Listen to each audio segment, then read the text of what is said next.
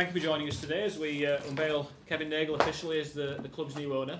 He's just got a few uh, prepared remarks he'd like to start with. If you can get that chair up, Kevin. Yeah, that's the. Uh, It's a bad There you start. go. As That's soon, a as, start. as, soon You're as up. I sat down, it dropped me. It's Yeah. like, is it trying to tell me something? so I'm going to hand over to Kevin just to say a few remarks, and then we're, we're going to start with Kirsty from Sky Sports News in the room. So, Kevin, over to you. Good afternoon, everyone. It is my great honor and privilege to be here before you today.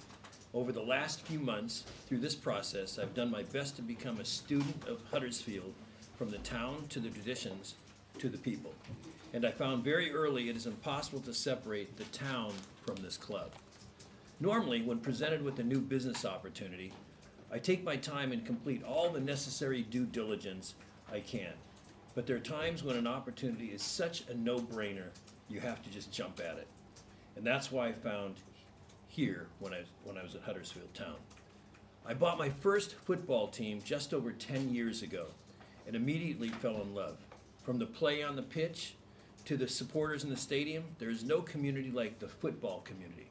And I can tell you, there's no matching the love and the passion of English football community. The more I learned about the community here and its people, the more I found commonalities with my home in Sacramento, California. Many would say we are not destined destination communities. We are outshined in the press and the culture by our neighbors to the west and the south. But what neighbors cannot match is the love and the sheer pride we have for the place we call home. We don't want to be like anyone else. We are comfortable in our own skin. There's a saying that we use if you know, you know. Meaning, you have to see it to live it, to believe it, and if you have, well, you know. I'm here for the long haul. I'm not making just an investment in this club, but in this community, I have come to believe in so much. Over the coming weeks and months, I'm sure you will learn a few things about me, and I look forward to even learning more about you. One thing I already know these supporters deserve a club that they can be proud of. I'm not the one to overpromise, but I can tell you that I'll do everything that we can to put our best foot forward to a team that you can be proud of. There will be peaks, and I'm sure that there will certainly be valleys, and there will also be disagreements as well. But I do give you my word that every decision me and my team makes will be in the best interest of the club and the supporters. There are many who deserve thanks, but I'd like to start off with Dean Hoyle. Over the last months, I've seen so much of what he's done for the community, always placing the club above himself. And you could even say this transaction we are here to talk about today was one of the final strokes of a generosity of his love for everyone. I know how much this all meant to him, and I take the baton that he handed to me very seriously. We will not let you down. Dave Baldwin was absolutely instrumental in bringing this to my desk and helping us get to the finish line. His knowledge and counsel have been invaluable, and I cannot thank him enough. And also to the EF and EFL and the FCA. I know you had a job to do, and although the wait was excruciating, because I couldn't wait to get started myself, I appreciate how thorough and fairly that they were. It makes me feel much more at ease doing business in the United Kingdom. To Neil Warnock, Kevin, I, uh, they've left you on mute on Ah. the Zoom stream. We can't hear you. Can now, Chris. Apologies. There you go. Thank you. Sorry, Kevin. Can't To Neil Warnock, I cannot overstate how much I look forward to watching him work this season. I said before that Dean Hoyle loves this club and the and places it before himself, and I feel the same thing about Neil. Thank you for giving us one more year. I'm sure everyone will execute their best to make it memorable. And to David Threlfall Sykes and the rest of the staff here at town, your help has been absolutely indispensable. So gear up because the fun is just beginning now. And finally, I'd like to take a moment to recognize and thank our brilliant supporters. I have had so much fun in our limited interactions on social media and might have be most excited about our interactions here to, to come in person. I can feel the passion and desire you all have the way across the pond, and I sincerely appreciate your suggestions as well. We'll always do our best to not just listen, but to hear you as well, and try to make everything not just the play on the pitch, but from the grounds to the food and beverage and everything in between, something you'll always be proud of. Here are a few observations over the next few months that we have or will be working on immediately. Number one, stabilize the performance on the field. We have left this to the best. Neil, Ronnie Jepson, and the team, we believe, will have the firepower to finish us up in the table in 23 24 season. Number two, stabilize the financial performance of the club. The club has no debt, but its budgetary expenses are far greater than the revenue side. We'll be subsidizing this until we eventually balance the budget, and as you read, we are bound by requirements set forth in the EFL not to exceed our approved budget. Three, grow the revenues. Through a combination of programs in their early stages of development, through improved customer care programs, such as streamlined delivery of spirits before and at halftime, broader access to food and merchandise, we believe that we would be one of the first orders of duty. It's clear there's an opportunity for our fans to see positive change in this area. Number four, rebuild the academy. To develop a long-term sustainable football infrastructure, investments must be made in this area. This is one of the mother's milk of the football future. Young player development, selling player opportunities, and local player involvement is essential. Number five, right size the club's personnel. Expansion in some areas of the club will be vital, while we will review downsizing in areas. We do not have specifics at present, as those reviews are in process. And by the way, bless you. Number six, longer term opportunities exist that will be, are being investigated. They include, but are not limited to, potential control of the stadium so programming can be streamlined, as well as land development around the stadium. And lastly, continued support of charity activities. These are close to my heart. The club would be incomplete without embracing more charities. The club has supported some wonderful, but I may have some of my own. Personally, I have a passion for education and a broad number of healthcare issues I spent my career in. And I'm sure there are other vital needs the Huddersfield community may benefit as well. I know you have a lot of questions, so let's proceed with them. Kevin. We're going to start with Kirsty from Sky Sports News. Kevin, welcome. Good afternoon. Um, this is a club that struggled on the pitch last season, but we're in the Premier League not so long ago. What can be your ambitions for this club? Well, that's a broad question. I think strategically, really, you have to, as I, as I mentioned a little bit in my opening remarks, we have to really stabilize the performance. I mean, you, it's, it's one thing getting in, in, in the Premier League, it's another thing staying there. And I think when you sort of look at an assessment, you have to look at, you need some infrastructure. And that infrastructure, I think, needs to be revisited, which is being done now, and at the same time, built so that you can, you can, you can have a sustained, viable program. And in terms of that, obviously, attention turns to finances and the finances it, it may take to have big ambitions. What's your ethos financially for this club? It's an interesting question. I mean, because uh, there, when, when, when people ask you the question, the, the, the first thing is, is the order of duty is always how much money are you going to invest into it? It's just, I think it's natural that you would ask that question. Those of us who are in the business world, we tend to do assessments. I just finished an assessment of what the what the championship performance looked like from a a performance on in the table, and then on the other side, how much money those teams invested on players and it's interesting. You, it's it's in some cases it's an inverse relationship. Those who, who had the least large investments ended up they're now in the Premier League. You did have two teams that, that had very high payrolls that ended up in, in the league. But then when you start to break it out, if you have 24 teams and you look them in quadrants of thirds, you will find that there's there's not any semblance of logic conclusions on spending more money is automatically going to get you into the Premier League. What I have been able to determine is those teams that have strong infrastructures perform better overall. And what did you make to the job? Um, you, you talked about Neil Warnock staying here for a further year. What do you make to the job he did here last season, and what have you made to him as a person? You're talking about Neil? Yeah. Oh, I mean Neil was fantastic. I mean you couldn't say it. He's he's the zen of of, of, of managing uh, football. I think uh, it's sort of funny. A, a little little side story. Um, in in the states where I have a team, the Sacramento Republic, uh, and we are also at, at the same tier that, that you know the championship league is. It's called the championship in the USL. That's actually where, where Jake was the, the uh, former president.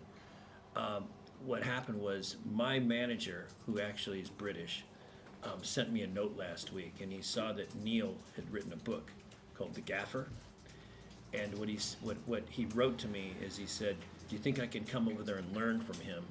Because there's a lot that I have to learn." Now, um, Mark is a, does a great job. Currently, we're we're tops of the table, but he knows that there's always able room for somebody who's like like Neil Warnock. And he's obviously we know him for what he's done over all these years on, the pitch, but also the character he has as well. Have you experienced much of that yet? experienced a little bit, but you know, I don't know many people can match that. so I mean, you know, we have we have sort of a prize in two ways. You've got a, a, a brilliant, you know, football mind, and at the same time, you have someone who's able to really charismatically bring everyone together. That's Neil Warnock. And you're uh, not alone being an American owner now here in, in this country. We're seeing quite a few, not just in the Premier League, but in the EFL as well. What is it about the game here in this country that is attracting so many of you over here? It's a great question. I mean, I uh, uh, there it's the gold standard of football in the world. I I believe that technically, um, whether the best players in the world, the the, the, the most technically trained and prepared, whether it's whether it's on the coaching, managing, player side, exists here.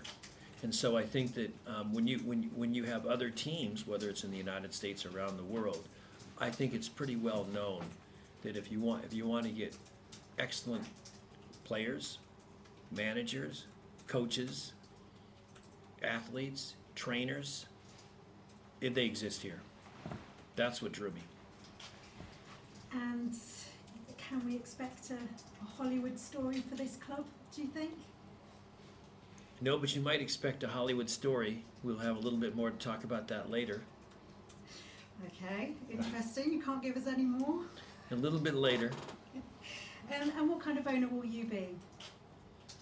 Um, you've seen so far what type of owner that I am, at least just in you know in the transition leading up to where we are today. I'll be very communicative uh, on social media because I won't be here, won't be living here. Although I, I anticipate buying a home here relatively uh, shortly. I was just talking to uh, DTS about where, where we can go and take a visit.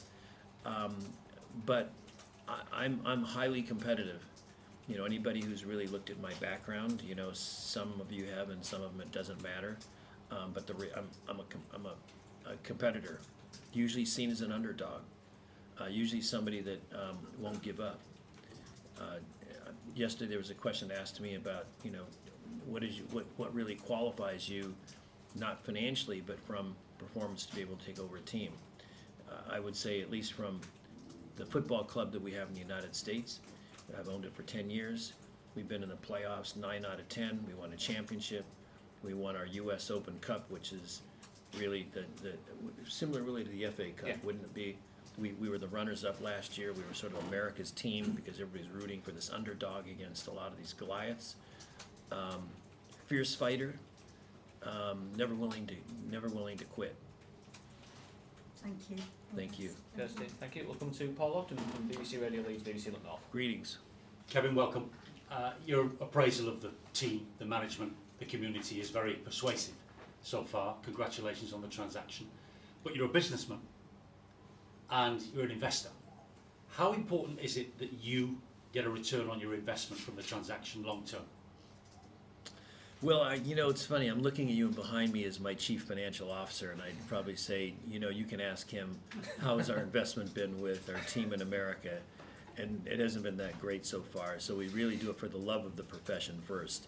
Is there is there going to be an investment long term? I believe there, yes. But is there going to be a, an investment long term here? Yes, as well. But usually, what happens is you can't connect them. What I mean by that is, high performing teams usually have some value associated that moves up. And so whether that is whether that is winning championships or whether that really means making sure that um, the team is well stocked with a, a strong infrastructure, that's the word that you're really hearing me say a lot today, to ensure that, that we can we can be competitive. We we are not Chelsea, although they've been in the news a lot lately, so maybe that's not the best example.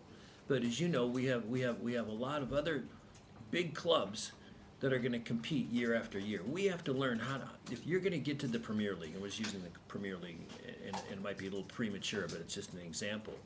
You have to figure out, how can you compete with them? We can compete with them a different way. I'm not afraid of that. We have to compete, obviously, in the championship league this year. Do I believe that we can compete over time? We will. We'll compete. We look. We got Neil to sign up for another year. That wasn't an easy thing, and I believe he knows that there's a chance that we could do something really special. In the meantime, nevertheless, aren't you still afraid of losing money in achieving all the things you're trying to achieve as owner of Huddersfield Town? You, you can't be afraid of losing money. I mean, I know I'm an American, but give us a little bit of credit. We do know what pluses and minuses are. um, um, we're prepared to lose money. In fact, I said in my opening remarks that what's really going to happen is we're going to lose money for a period of time, but we're not afraid of that because we're going to invest in a way that we think that, that you're going to recover that. That would that is not the first of my concerns. The business aspects of your transaction are fascinating for everybody, but most fans are interested in the team, the players, the investment, to use that word that you might make in the squad to improve it. How much do we need to manage our expectations on the limitations, perhaps, on what you can spend?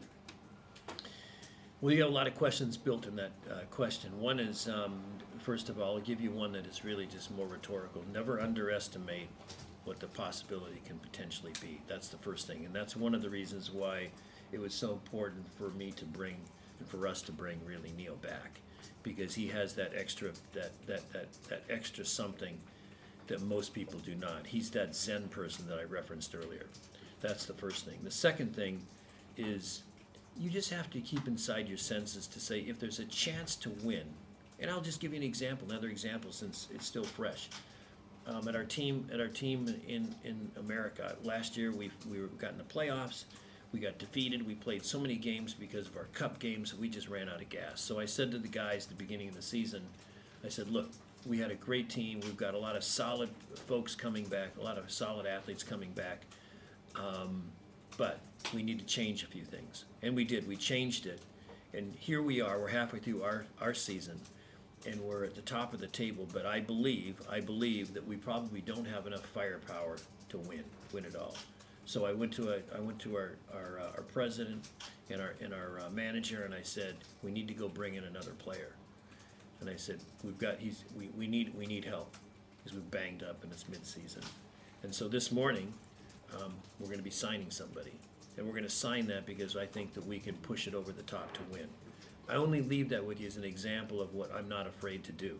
Now, we, we are, we are constrained by, by the EFL's requirements. And I think that's a good thing actually, because I think it's good for the league. I think it's really good overall for standards and really across the whole country because, you know, people take, take, they, they acquire, they acquire teams and they realize they can't handle them financially.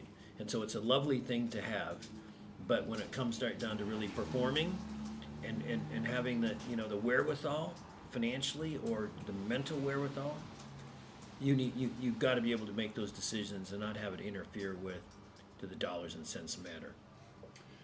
Since you brought it up, I'm fascinated to know how perhaps the relationship between Huddersfield Town and Sacramento, on the other hand, might grow. How much do you intend to use the networking contacts within the football industry that you make here in the UK to help Sacramento achieve its long-term goals? Oh, I think there's just a tremendous opportunity. Um, and I think that we can, it can learn both ways. I think that really, I think really that the technical aspects that I alluded to earlier, I think in, in, in, um, the UK, we could really migrate much more into the United States and at least particularly my club. And I think I, I could see a lot of that. And I think we also have some players that really could benefit by the great training that we have here, and some that I think just are just natural athletes, and we could go both ways. The issue really in the end is is the salary levels are very different, and the time of the year is different on when when our when the when the seasons start. So that'll be a little bit of a challenge, but I think it would be really uh, lovely to have at some point these teams come and will play friendlies. I'm afraid there could be a fist fight, you know, because one team's trying to figure out that it's better than the other. But the reality of it is, that I believe that I that I that I believe it's something that we're going to do. The synergies, synergies, and the value that's really something I thought also in addition at the time that we made the acquisition. How many a Sacramento squad might you recommend to Huddersfield Town? Could work bo- both ways. Totally. I agree. Name some names by all means. Oh, some players? I'm being facetious. I've, that's all right. There are players on internet, on, on, on, on, on, on Twitter that have been, been mentioned. And, and one of them even came up and said, hey, am I gonna go to Hudderstown? He would love to, but he's, he lives, he, he'd, I think he'd be homesick. Share with us, finally from me, if I may, Kevin, the, the, the comparison between your matchday experience with the Huddersfield Town fans here in Yorkshire and that at Sacramento. Is there any kinship?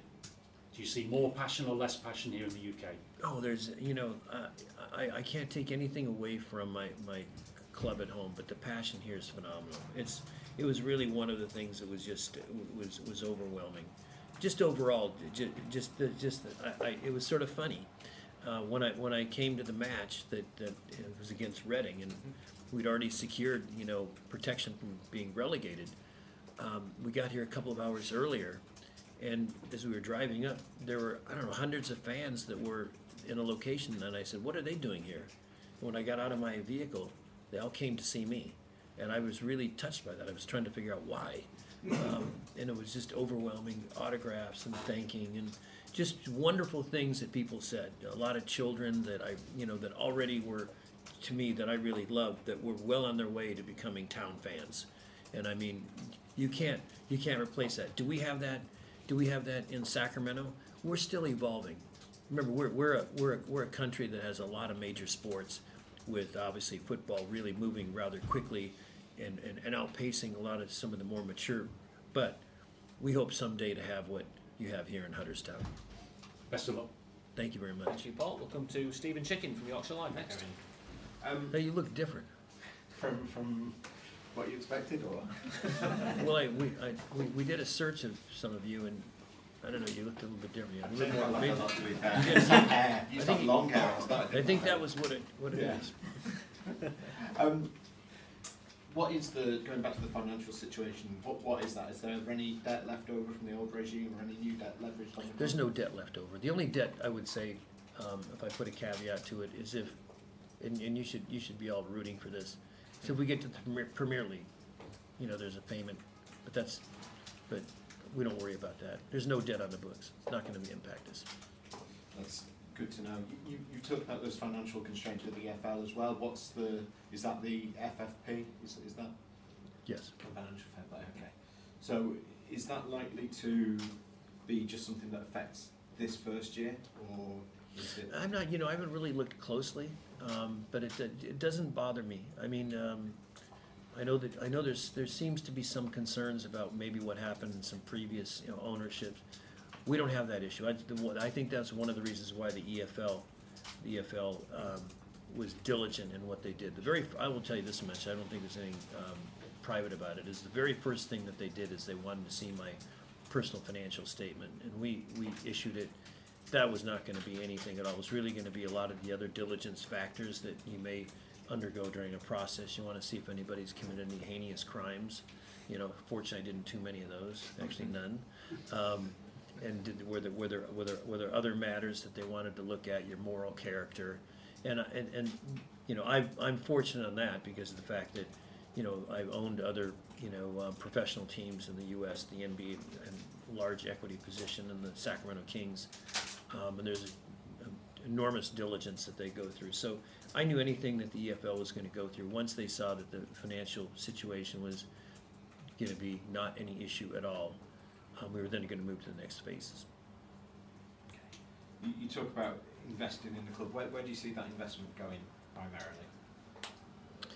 Well, I, as I said, I think the first thing we're gonna look at is we're gonna, we're gonna look at some of the things that I think the fans need, um, that the, the supporters, the fairness, to, you know, I, what we have done with, with, um, with, with, with, with Twitter especially, and social media is look to see what are, what are the primary, um, challenges that, that really feel that the supporters would like to see.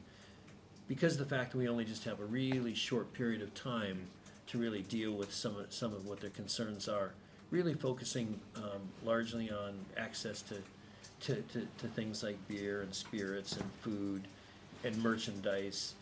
Um, we're gonna look, we're gonna look to see if the, you know, um, I'm being told that this is gonna be a real challenge, but people complain a little bit about, um, the, the capacity to hear, be able to hear through the speakerphones, we're gonna look at that.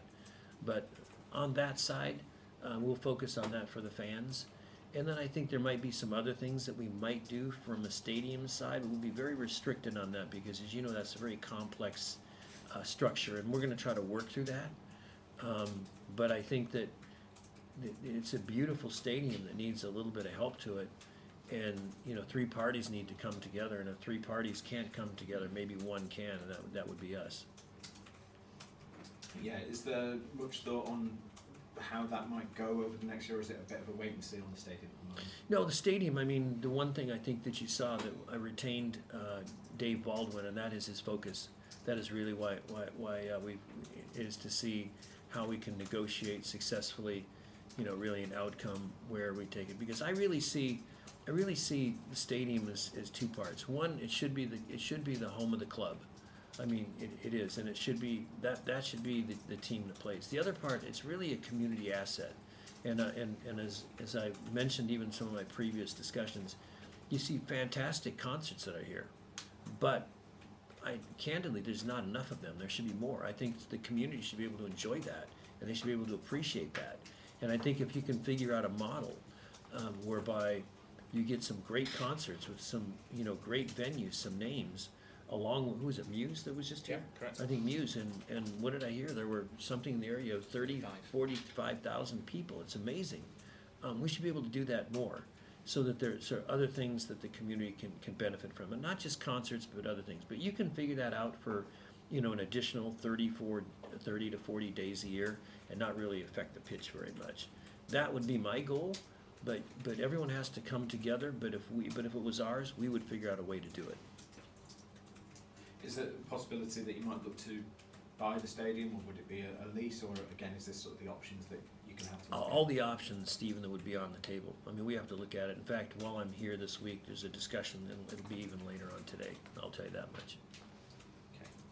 Um, are you still dependent in large part on player sales each summer, or might that lessen, might it increase? What's the, the situation on that on the recruitment side?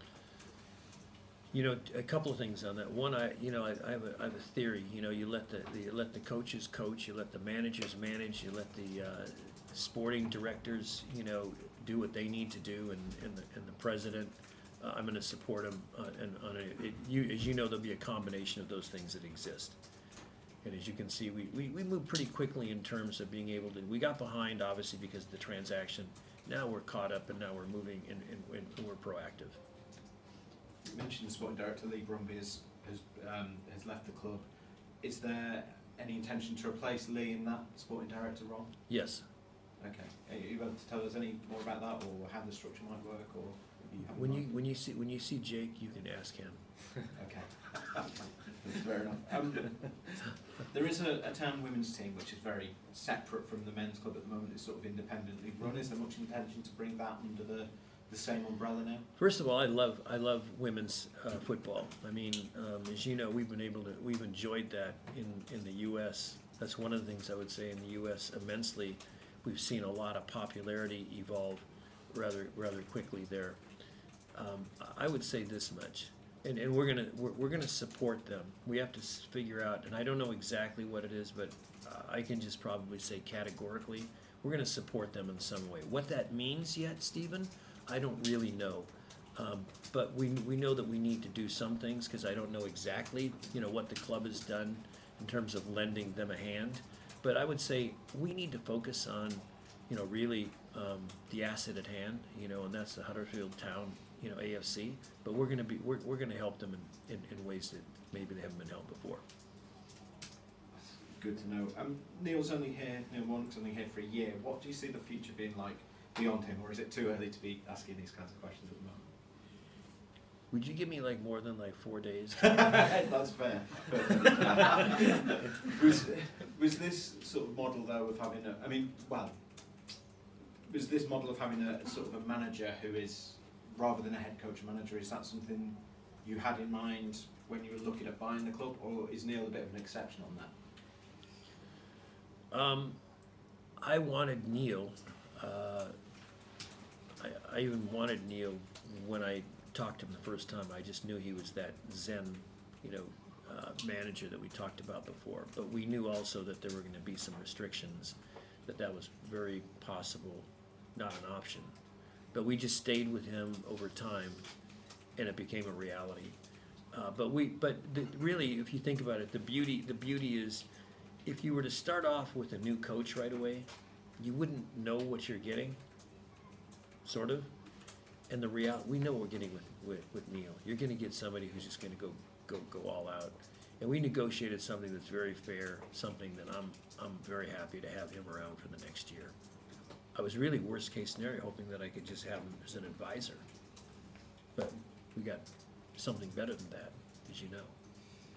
You sort of alluded to it already, but obviously when there's there's going to be bigger spending clubs in the league, you're going to have to find a competitive edge in other areas. Obviously, no one is going to offer you that over the next season.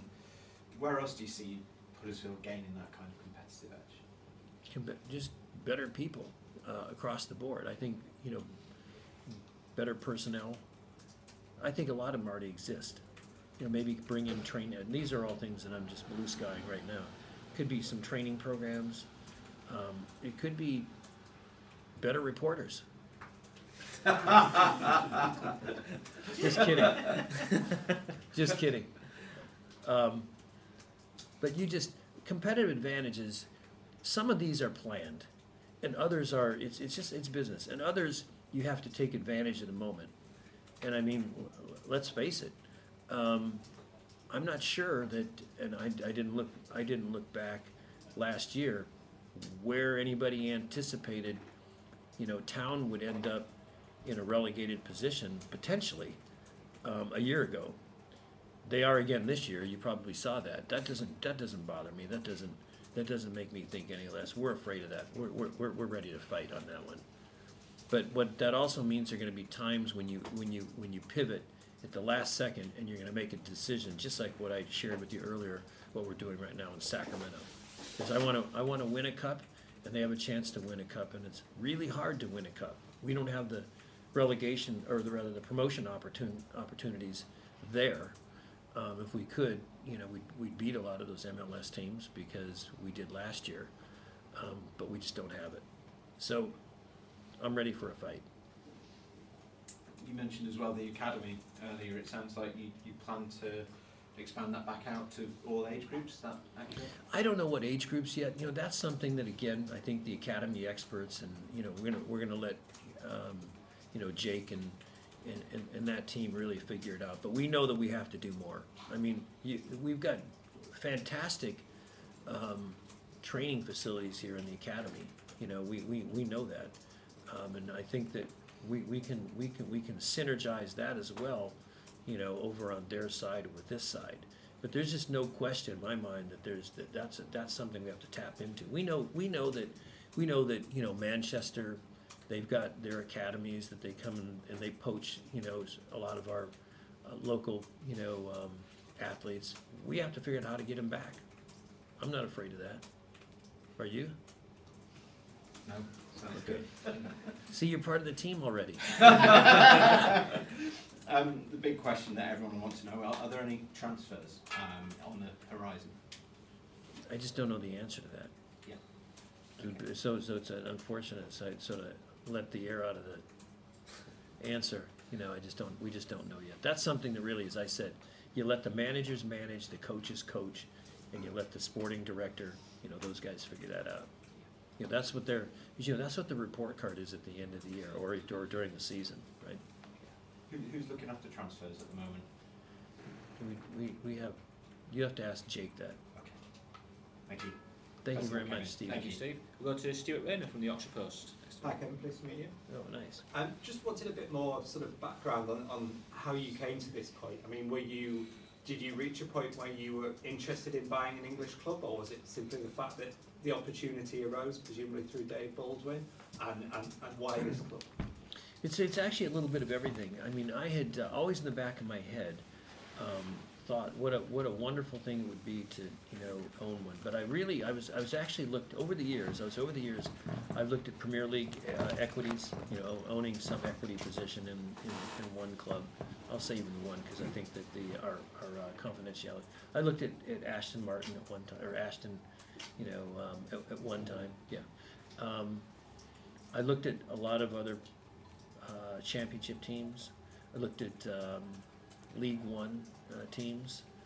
Um, even in you know really even in, in a discussion uh, with a with a broker about a, a team, and then all of a sudden this opportunity came along, and I knew that I was what had happened was I, I divested my position with the Sacramento Kings, and so I had some freed up liquidity.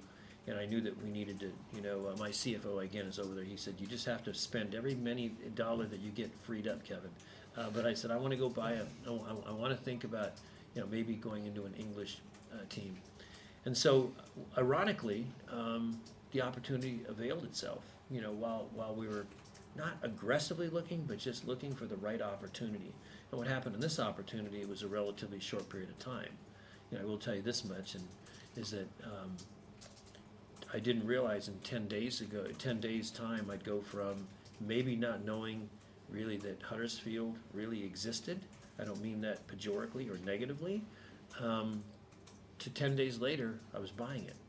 But it became easy, as I explained in my, my, my, my words that, you know, when I opened up this press conference with, that once I got to know a lot about uh, Huddersfield and what it stood for and its legacy, uh, not just the, the, the football club itself, but also just the community at large. It's really where I really sort of kind of person that I grew up in. So I, I, I related to it right away. That's the reason why we're ready to go after Leeds. Yeah, and I appreciate the two things aren't mutually exclusive, but given what you've just said about spending any every dollar and, and looking to invest in England, how much of this is about business and how much of this is you just want to enjoy owning an English football club? Yeah, you know, it's, you know, I have to say this. The, the funny thing about the British press, they like to always put your name in, and, and your, not, not just your name, but your age in there. Is there a reason why? Uh, because, because what's funny is I was listening to somebody on, on one of their, it might have been, uh, Stephen, one of his, one of his podcasts. And, and, and, I think one of the colleagues down there said, a guy this age ought to be thinking about retirement, and he ought to be thinking about, you know, uh, going elsewhere. I'm going, he just doesn't know me, you know. I'm, I'm one of those, I'm one of those guys that it, it doesn't worry, I, I don't worry about that. I want to, you know, I better not say that, but I, I it's been going okay so far. Um, the the point that I would say more than anything else is, if you have a love for something and you have the financial means, why not? Why not follow your passion? And I mean, if when when I was a young kid, you know, I, I wasn't thinking about this. I was thinking really about my mom needed to put food on the table for my sisters and me and my two cousins. And, you know, I started working when I was five or six years old, literally chasing golf balls. And I mean, that most of that money that I that I sold on those places, I gave back to my mother. I was thinking about, you know, that that's a that's survival. If I fast forward that 20 years later, no, um, oh, a number of years later, buying a football club in the in the UK is an American. I mean, an American dream. You know, it really is from from an American guy.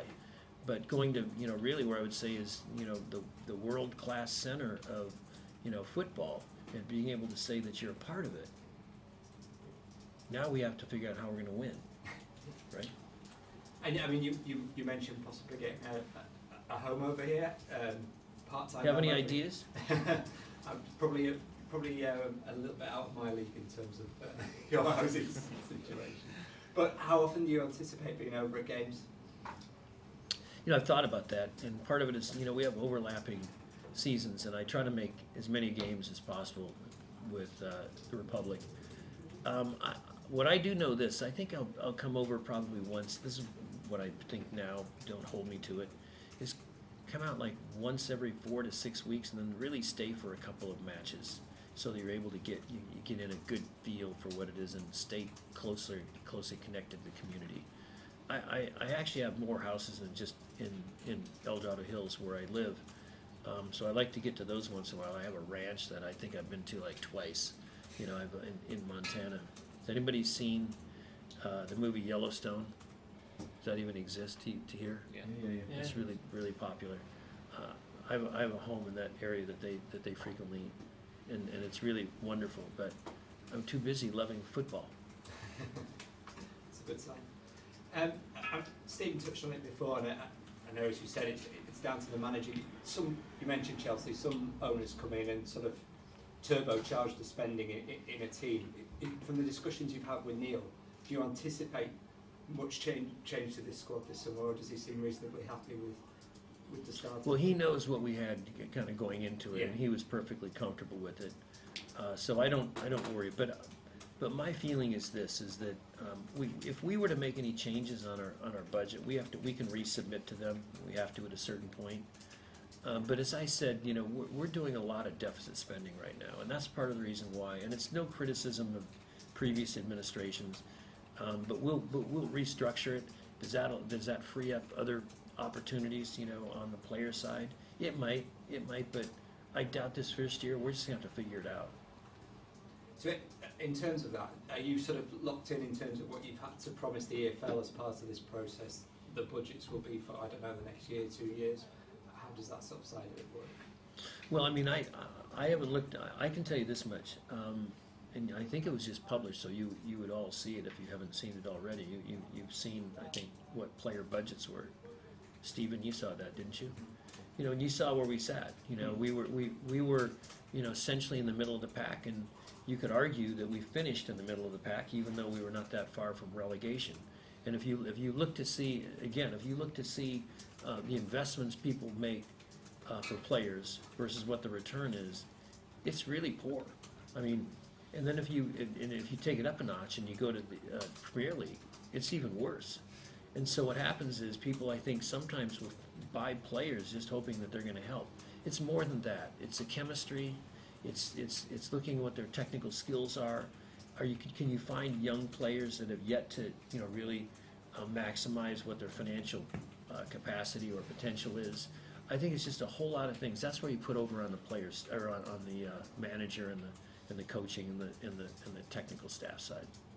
And obviously, Neil, you, you've got a huge asset both in terms of his knowledge and his charisma, I suppose.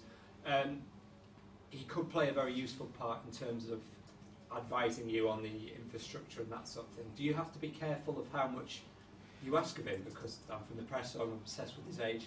He's. Um, See, there you go again.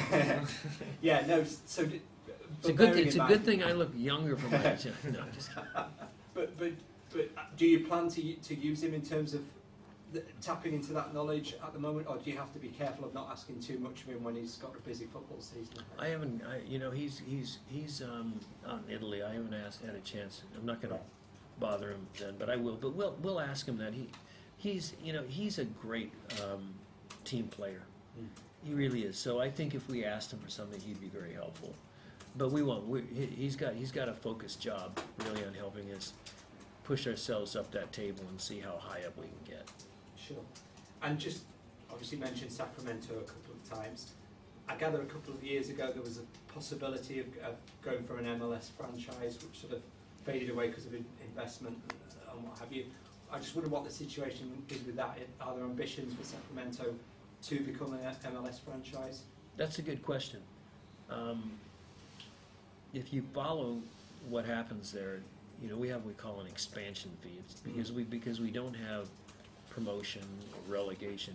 I wish we did. Um, but because of the growth of the sport, and this is a good thing, uh, what's really happened is is that the expansion fees have gone up exponentially. To, to, to actually move up to the next level, you have to spend 500 million American dollars to move to move to move. It's a real question. Somebody wants to put 500 million dollars just to expand, and so um, you know, I've got some partners that we're, we're we're looking at it right now. Look, we already we already you figured out we already were selected, and then what happened was my partner and I pulled out at the last second. And part of it is because, and these are billionaires, billionaires in, in you know that many times over. In their own minds, they just can't justify it. So it's sort of an interesting thing. If you know what you're, what's happening over you know, even here to a little bit. You've got a lot of, you know, Mideast money that is now floating in, you know, to certain parts of the sport. And what they're doing is, it's, it's, it's I sort of feel like it's, uh, you guys play Monopoly? You guys play Monopoly? It's, they sort of feel like they're, it's Monopoly money. Yeah. You know, it's pension fund money and, you know, some other things that, you know, I'm not sure that's where I would put my dollars.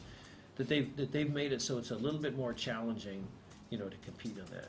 But I'm not gonna stop. We're gonna build a, we're gonna build a new stadium, you know, in Sacramento. That's, that'll be announced in probably the next sixty days. Um, we're gonna have just a highly competitive team that's gonna win, that's go- that's gonna win or compete for championships. Like we, like what I said earlier, we've made the playoffs every year but one time. And it's, and, and, and I, I know last year we're very close to beating one of their top teams to win that whole cup. I, I- the, the reason I ask is just from a Huddersfield perspective. I just wonder, you know, see a couple of USL matches, a couple of MLS matches.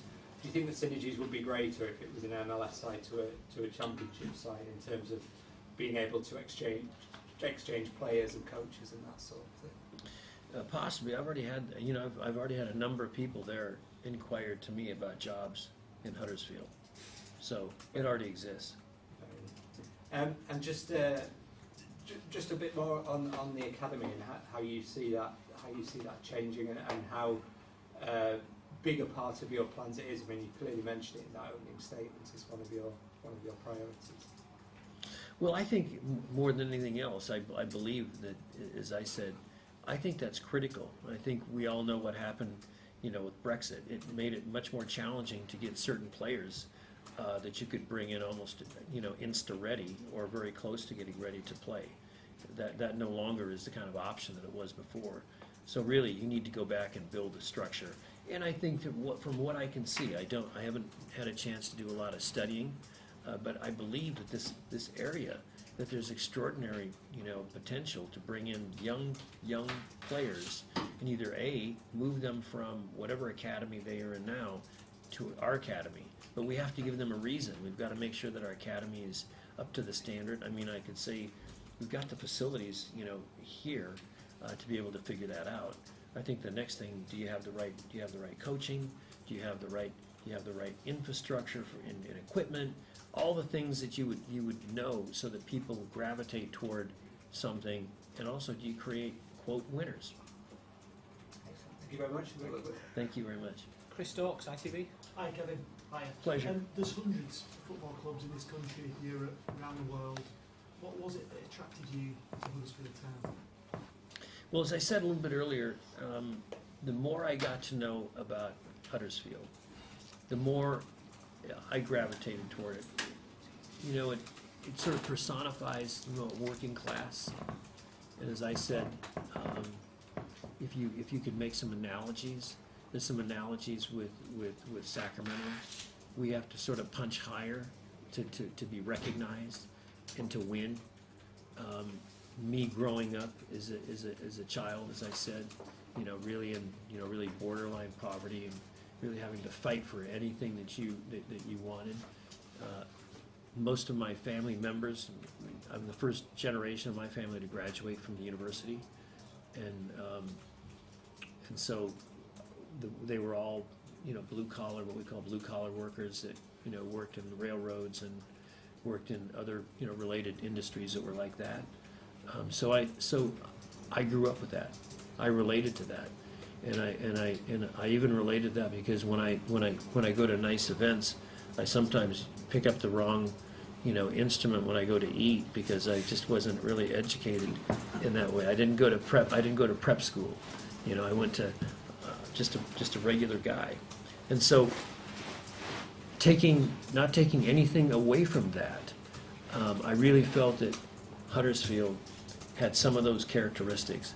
Not only just the, the, the club and the team, the way it had to fight and the way it has fought, and when you look at its history, um, versus also just the people in the community who are the fans that attend the, attend the matches. I related that. I, I, I, would I want, would I rather have a Waterford Crystal with everybody when they're drinking their beer, or would I rather have them have a cup, you know, drinking their, their, their favorite, you know, beer? I mean, so I, I think that um, I just related just that, that's really one of the core areas, and then just looking to see, just the dynamic nature of the fan base. It's just, it's, and the supporters, it's, it's, it's special. Now, maybe if I go to some, and, and I have been to some, of- some other matches, but there's something special here. And I think that it's, it's, to me, it's one thing, getting to the Premier League, you know, that's what we all aspire. It's another thing staying there and competing and winning. And that's the ambition, is it? Why wouldn't that be my ambition?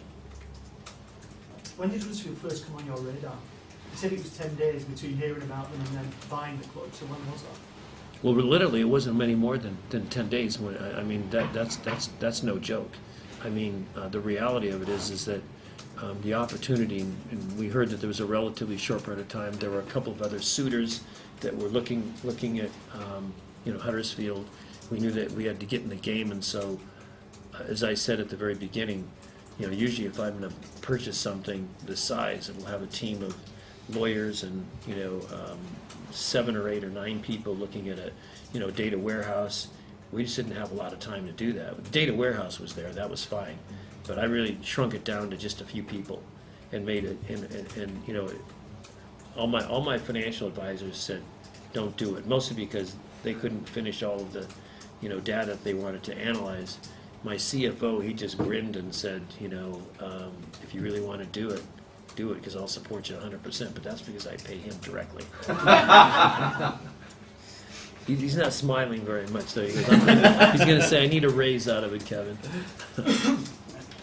Sounds like pretty impulsive as a, as a person then, if that, that's It's, the case. look, here's the thing about business. If you are going to be successful, there, there's, there's, there's only so many X's and O's, you know, and absolutes. And then at a certain point, there's going to be a little bit of a risk. We probably took a little bit more risk here, but I saw what the capability and what had already been done in the past.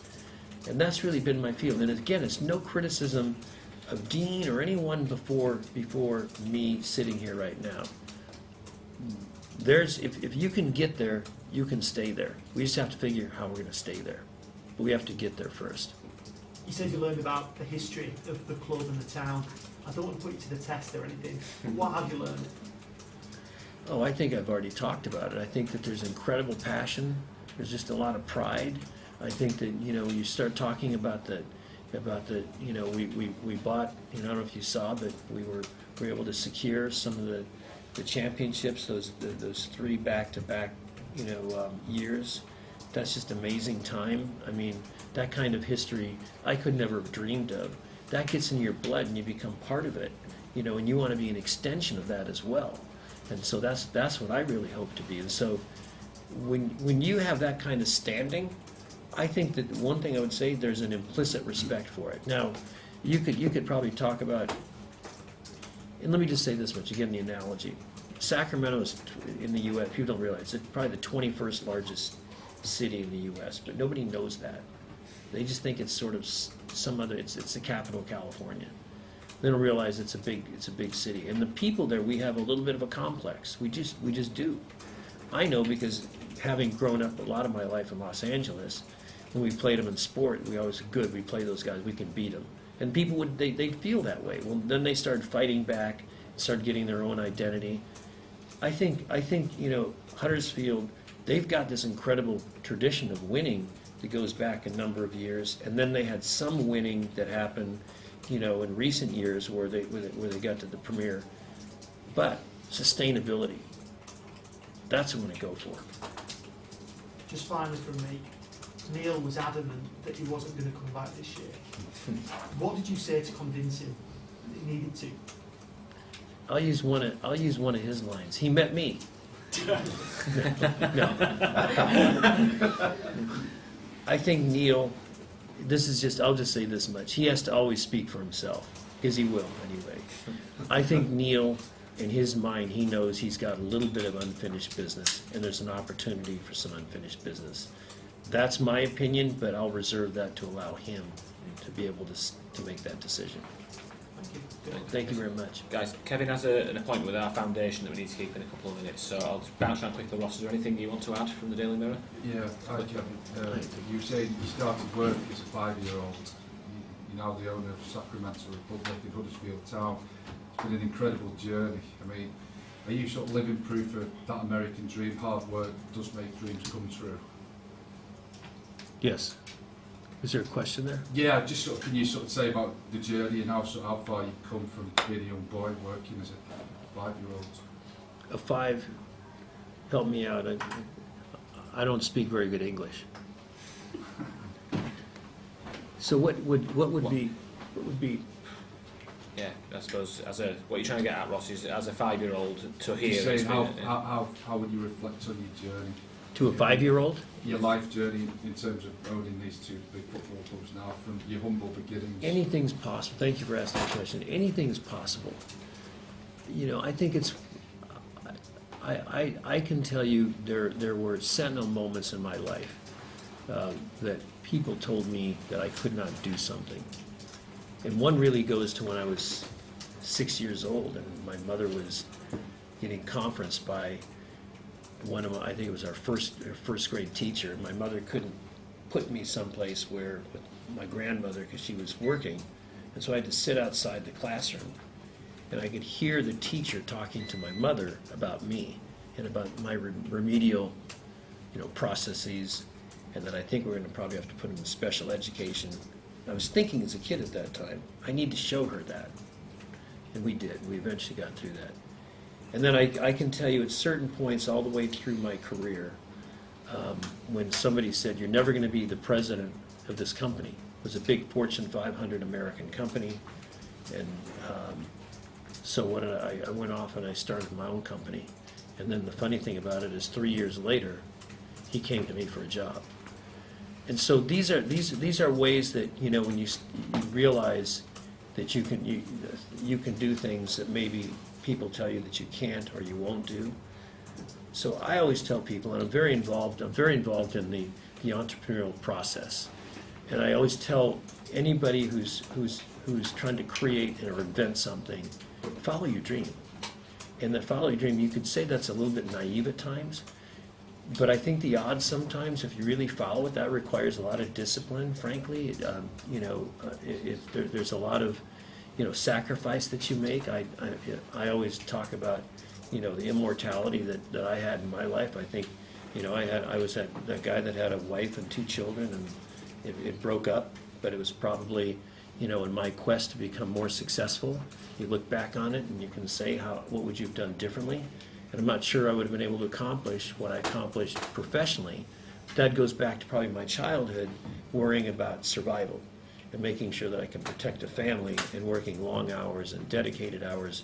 So you- you're asking a very philosophical question that I could go on a long time for. And if you ever want to pull me aside, I'd love to talk about it because it's, it's close to my heart and emotional too. And just in terms of Neil, Kevin, he's obviously got a record eight promotions in English football, unbelievable. Uh, I don't know if you've seen the Wrexham documentary, how that, you know, what the Ryan Reynolds, Rob McElhenney, you know, transformed a working class town, breathed so much life into the football club. You know, it would obviously be a fairy tale if Neil could do something amazing in his final season. You know, what has that inspired you, the, the Wrexham story, and any other sort of stories within English football? Well, that's a great story. First of all, I've not seen one minute. I've not one seen one minute. Now, if you want to stand by in about another hour or two, you might you might hear about something that maybe the, we're the beginning of something like what Wrexham is is, is creating. Documentary series, perhaps. Well, we're going to finish on that, Ross. But since you're right, yeah, I didn't say that. You did.